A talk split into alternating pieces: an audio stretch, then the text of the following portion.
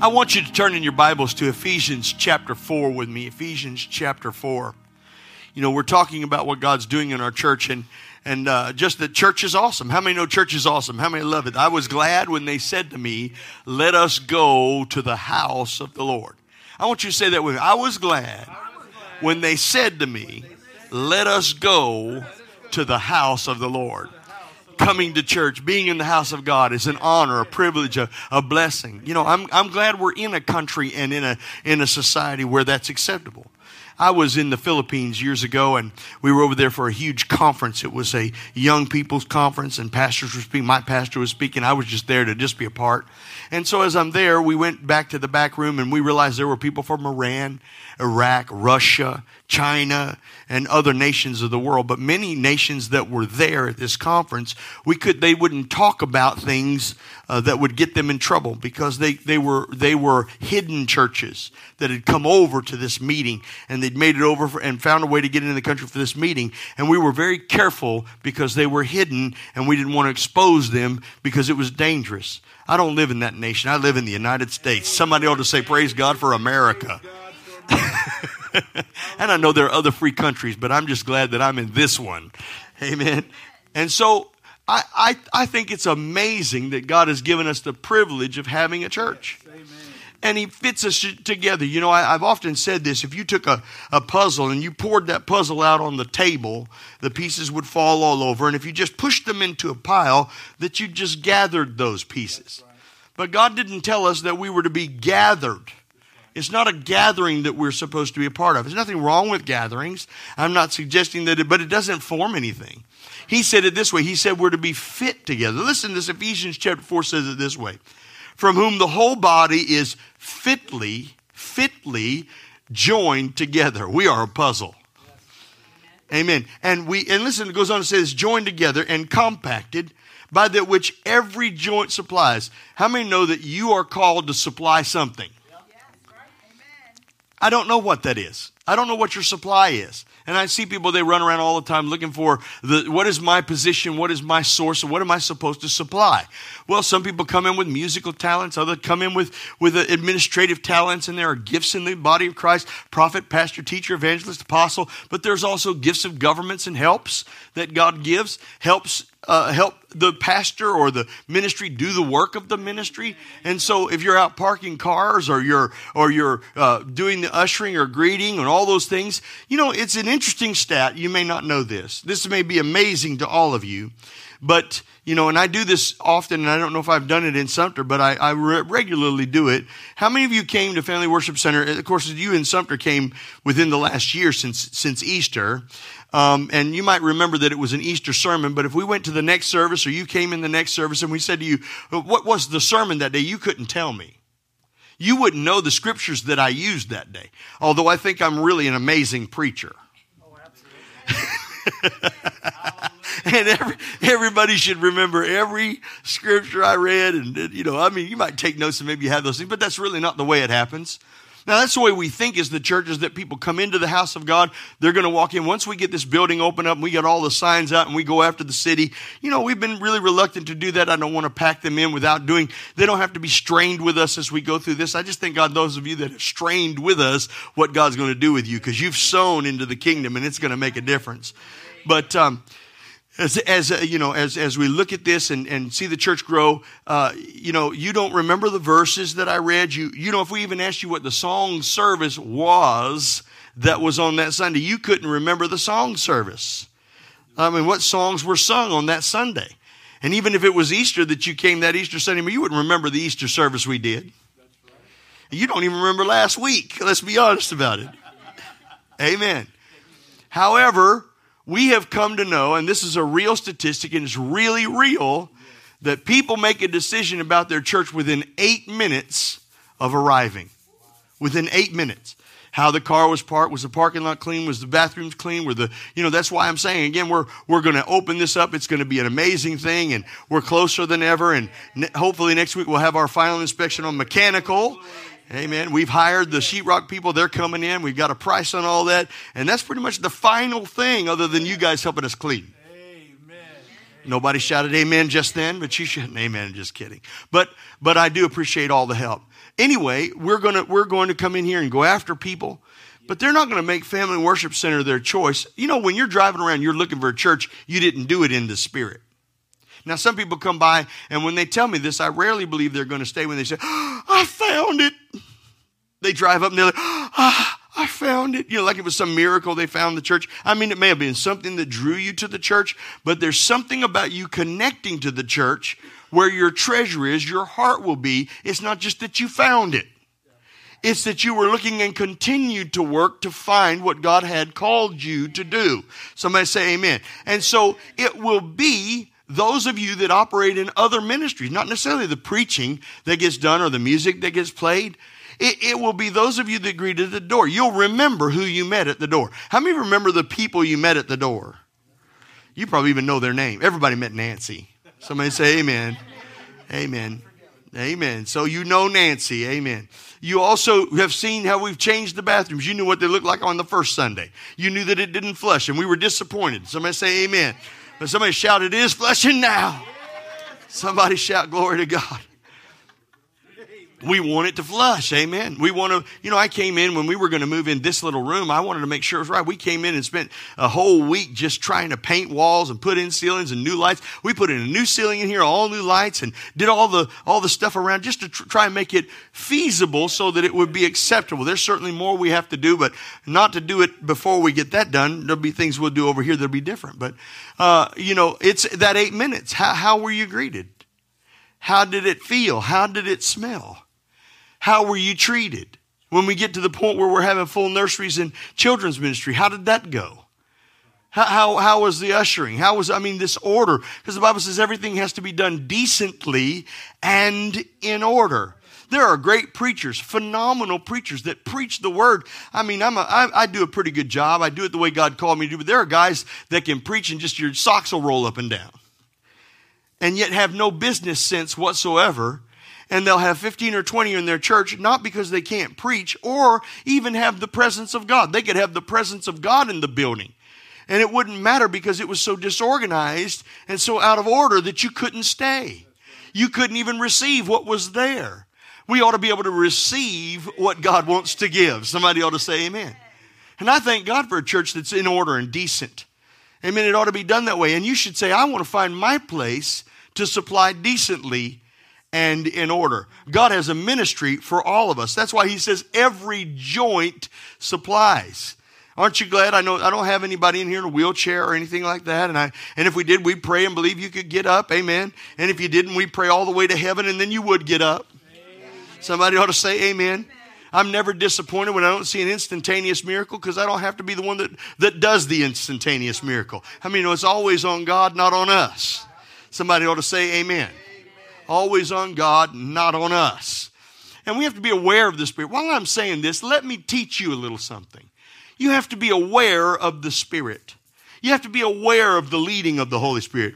I've walked in in in in, in uh, grocery stores and I walked in and I saw a chair and I saw a young kid sitting in the chair and all he could do was move his head and he had all this equipment to move his body and his legs. And I've wanted to run right over there and lay hands on him and say, "Get up out of that chair." How many of you ever felt that way? Yes, yes, yes. And yet you had no leading of the Holy Spirit in that environment to do that. Amen. Now, there are environments where God works. Obviously, we create environments. That's what services do. We come in, and, and that corporate anointing brings the presence at greater levels, so to speak. We're working together, we're believing together, faith contracting, it works together. And we see great things happen because where two or three are gathered together in my he didn't say at the grocery store. I'm not saying he can't be at the grocery store, but be aware that the greatest working of the Spirit will be where we are in his name. He says he comes in praise. When we praise him, he inhabits the praise. Well, you're not in a grocery store praising. I'm teaching good. Am I saying you can't see somebody healed in the grocery? No, if God leads you, go lay hands on them. Otherwise, you should be aware of the leading of the Holy Spirit. If he don't lead you, don't.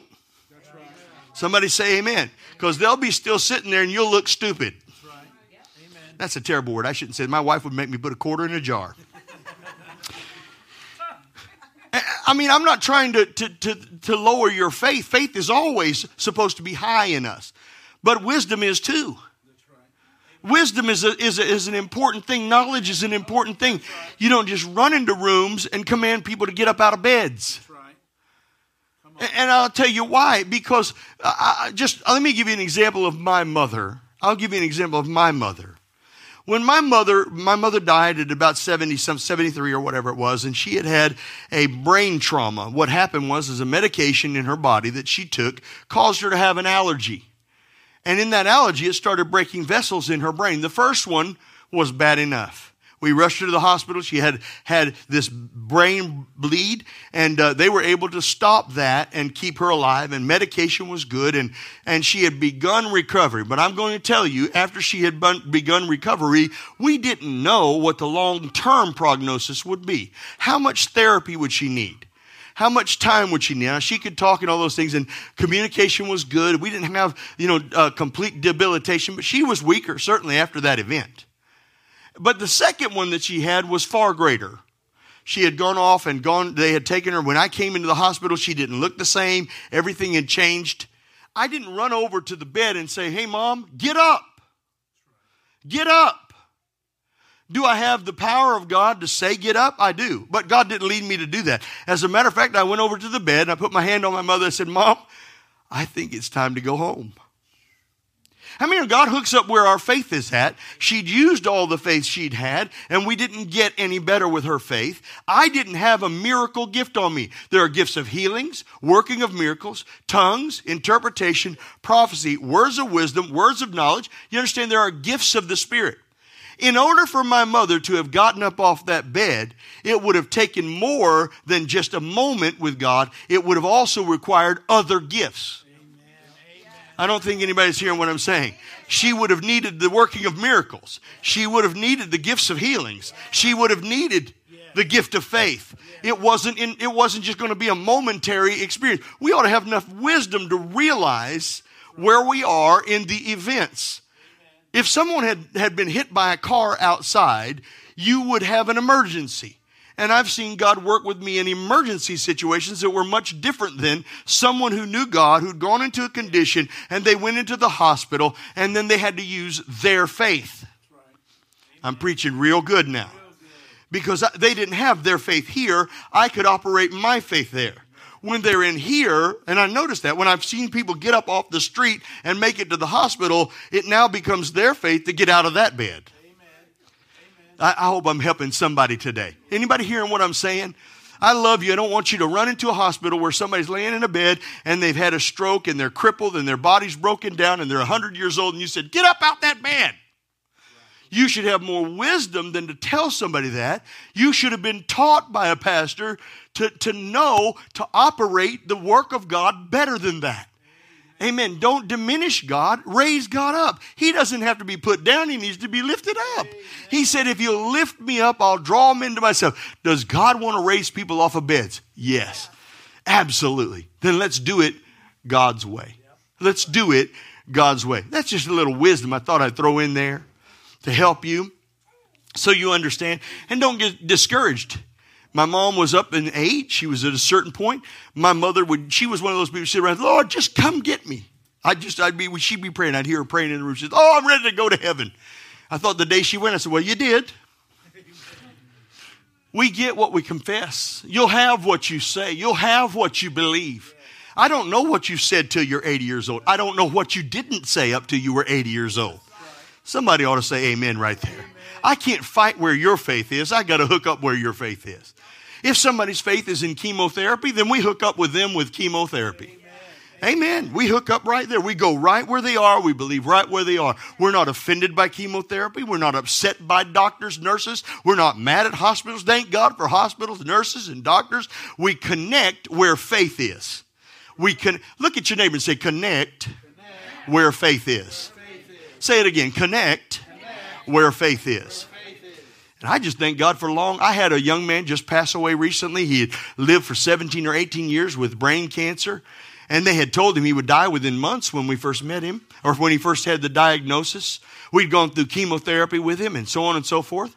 And then I watched as he continued to live, and 17 years had gone by. I, I do believe had, you know, because it got stressful on them as a family, and they decided not to come back to the church uh, during the last years of his life. And I wish they'd have stayed because I could have kept putting faith in them. I think if we kept, we could have got 18 years or 19 years or 20 years. Somebody say amen. Because faith works. How many know faith works? Amen. But thank God for 17, it was record breaking. I'll take record breaking. Somebody ought to say amen. One more day. One more day. I thank God for one more day. When I drive down the road and slip off the road, because I'm not, you know, really, you don't want me driving. It'd just be better if somebody else drives. I like to pass the wheel off. I do. It's safer for everybody if somebody else drives. And so, because I'll be up in somebody's mailbox, you know, in their driveway, and I'll be, we, you know, it just, you know what I'm saying. So, I, I, mean, but I, every time I come back onto the highway and I'm still between the yellow and the white line, I'm starting to thank God because I got one more day. one more day. One more day. One more day. One more day you didn't have a, a, a, a, beam of metal fall on your head. One more day a door didn't slam you. Uh, you know, I mean, I don't know, but I just know God is with us. And He says, every joint supplies. You are not in a church to lack a supply. You are a supplier. And it's not that you're the preacher. That's not, that's a gift. That, that, that is an anointing that comes with a function. It's a function. But everybody is a joint and everybody supplies. Somebody ought to say amen. Amen. Thank God. And I, want you to say that I'm a supply. You know, the, let me just give you an example. One of the greatest supplies you can give is prayer. You one of the greatest things, the fervent, effectual prayers of righteous men and women. What does it do? It makes power available, dynamic in its word. Thank God that praying is essentially one of the highest callings a church member can have. When you go to a prayer meeting, start praying for your pastor, pray for your church. Then, as the Lord leads, begin to pray outside of that. Because, I mean, I think the Lord was clear when He said Judea, Samaria, the uttermost parts of the world, start at home and move your way out. Amen. Amen. So thank God. Pray for your pastor. Pray for, you know, my wife, you know, uh, you may not know this here, and some of you might know, my wife's mother had uh, a disease and was, uh, uh, she fell. And when she did, she broke her, her uh, pelvis bone. Well, she was too weak to do surgery on the pelvis bone. It was not the cancer that killed my mother, but you know, once you start taking cancer, you start doing choices. And one of those choices for her was chemotherapy. She began to take chemotherapy and the chemotherapy began to do damage to her body. We know that. You know, cancer is one of those diseases. If you're not careful, the, the disease is not as bad as the cure itself. Sometimes the chemicals that they give you are worse than the disease that you have. And in her case, I believe that was the case. Her, her, so she slipped off the couch and just fell on the floor. When she did, she broke her pelvis. When we went to the hospital, the surgeon said there's no way they could do surgery on her. She was not in a position to do surgery. Well, there's not much going forward when you have a broken pelvis. First of all, pain, disease, infections, all those kinds of things. Well, over time, it took her down and, and lowered her immunity, uh, obviously. And so we ended up in hospice. And last week, or this week, Friday, my mother in law went to be with the Lord. Um, and so, I mean, uh, you know, what, what did we need to do? Um, we needed the joints to supply. And I'll say this for everybody in the church, it ought to be that way. And, and what does that mean? Does that mean that you come and bring us dinner? Well, if you do, we, I just took my family out of town. I decided we were going somewhere, go watch a movie. Just go get our mind off it. We went and did a did a one of those escape rooms. Y'all ever do an escape room? Those are fun. Did that, loved it. Family enjoyed it, just had the family together, took pressure off of Amy. But you know, when you come and say thank you, when you come and make a phone call and encourage and all those kinds of things, you're a joint. You're a joint that's supplying. And when you supply, listen, this is the amazing thing. And this is what I'd say you don't have to cook us dinners, but pat her on the back and tell her you love her. Amen. Amen. But we ought to do that for everybody in the church. Every joint supplies. Somebody say amen. And it says, according to the effectual working of every measure of every part. And this is what it says. This is every measure, every part, it makes increase, say increase, of the body. We will not increase until the joints supply. If you think Pastor Steve can build this church, you're wrong. It takes the Holy Spirit. He's the one who calls. It takes the Holy Spirit to do it. But the Holy Spirit doesn't just work in Pastor Steve. See, people miss that because they don't understand that He's called you, that the Holy Spirit lives in you, that you are a demonstration of Him. And if people are going to come, He uses you. You. You're the joint that supplies. Amen. Every measure increases the body, and then look at this. So it increases the body unto the edifying of itself in love. How many know God works through love? He is love. And the church ought to be filled with His compassion and with His love. Every joint supplies. I want you to say, I'm a supplier. Come on, say it again. I'm a supplier. And then say, in the house of God. Amen. You know, I, I, saw something that said, you know, the guys came to me and they'd seen it before, and, and there were churches that used it years ago. My church is awesome. Well, first of all, it's not your church. So when they brought it to me, and now we're not going with my church is awesome. I, I know what you're trying to say, but I don't want to confess that it's mine because it isn't mine. It belongs to him. I will build my church, and the gates of hell will not prevail against. He didn't say build your church. He said he'd build his church.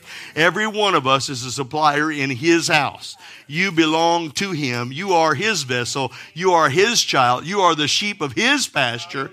Amen. So I thought, no, that's not what I want to do. I just want to say church is awesome. When we get in the house of God, you know, there are other churches, they don't believe like us. They don't have the, the outpour of the Holy Spirit, the benefit of that. They don't have the benefit of healing in their church, or they don't have the benefit of prosperity being taught, but they have Jesus. We're not enemies with people who have Jesus. We're lovers with people who have Jesus. They're part of the team. Amen. They're just not part of the FWC team. Somebody say amen. They may be part of the Baptist team. Well, thank God for the Baptists. Amen. They get folks saved. I mean, know, the Baptists have done a good job getting folks saved. And then they come over the Pentecostal, we get them filled with the Holy Ghost. Amen. Amen. It's different supply. It's a different supply. So God wants to use us. And He wants to use us to touch Sumter and the world because see, Sumter's going to grow to the point it's going to reach out. It's going to help build Hartsville. It's going to help build wherever we go from there. And so thank God I'm a supplier. Somebody say, I am a supplier in the house of God.